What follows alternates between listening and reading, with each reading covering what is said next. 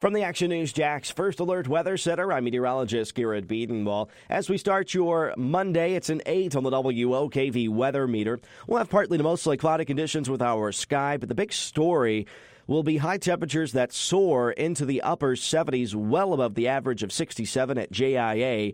We even could see some 80 degree readings well inland, mid 70s all the way to the beaches, thanks to an offshore wind around 5 to 10 miles per hour. An isolated, widely scattered shower possible, but a lot of spots will stay dry as we head through your Monday.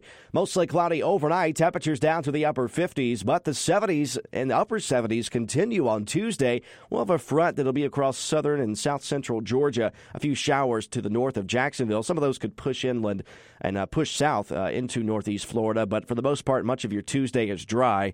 On Wednesday, partly cloudy, a few scattered showers as that front sinks to the south a little closer to Jacksonville, passes through, and high temperatures will be in the mid to upper 70s. Thursday, cooler, back down to the mid 60s under a mostly sunny sky, right about where we should be for this time of year.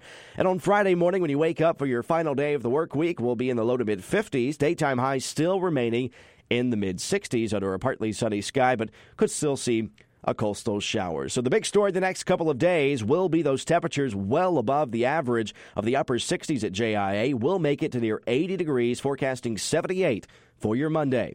From the Action News Jax First Alert Weather Center, I'm meteorologist Garrett Bedenbaugh. Well, I'll see you today beginning at 5 p.m. for CBS 47 Action News Jax.